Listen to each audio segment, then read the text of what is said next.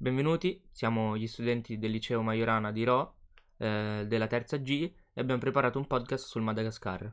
Io sono Vincenzo Pinto e oggi sono con Samuele Bertoni. e Filippo Colletti. e appunto parleremo eh, dei problemi relativi all'isola del Madagascar.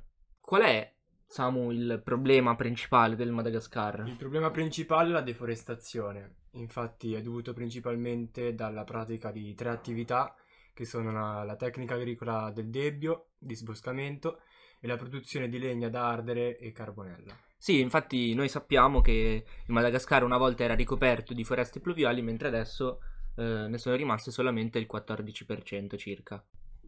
Samu, allora ti vuoi ricollegare agli argomenti citati prima? Sì, per esempio la tecnica agricola del debbio, o TABI, è una tecnica che viene usata soprattutto per trasformare le foreste pluviali del Madagascar in eh, risaie.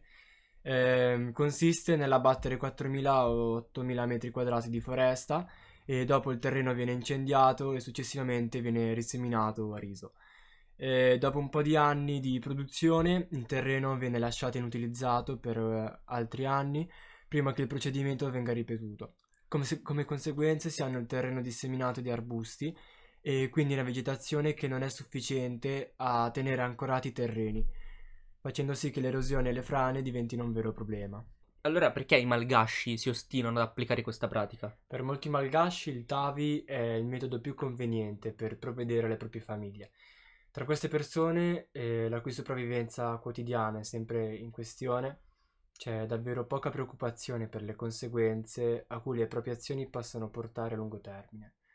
Eh, dal loro punto di vista, eh, finché c'è ancora della foresta a disposizione per, per essere tagliata, è meglio approfittarne prima che lo faccia qualcun altro al loro posto.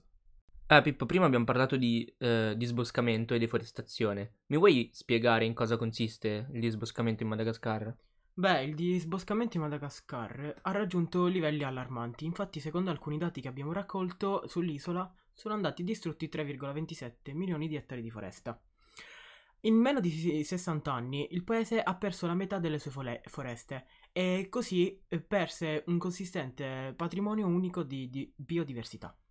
Una devastazione dovuta da politiche che favoriscono sia lo sfruttamento del territorio eh, di aziende straniere sia il fiorente commercio illegale di legname pregiato.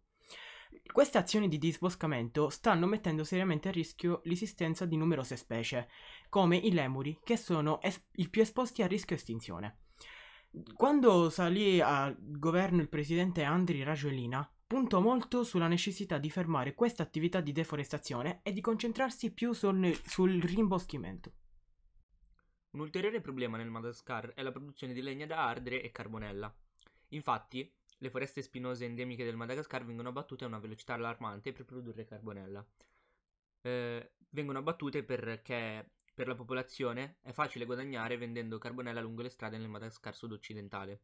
Infatti, eh, le popolazioni ricorrono alla fonte più vicina eh, di legna da ardere e carbonella, che in quel caso è sempre la pianta di Aluadia, che viene disboscata. Ci tenevo a ringraziarvi per aver ascoltato il nostro podcast. Grazie mille.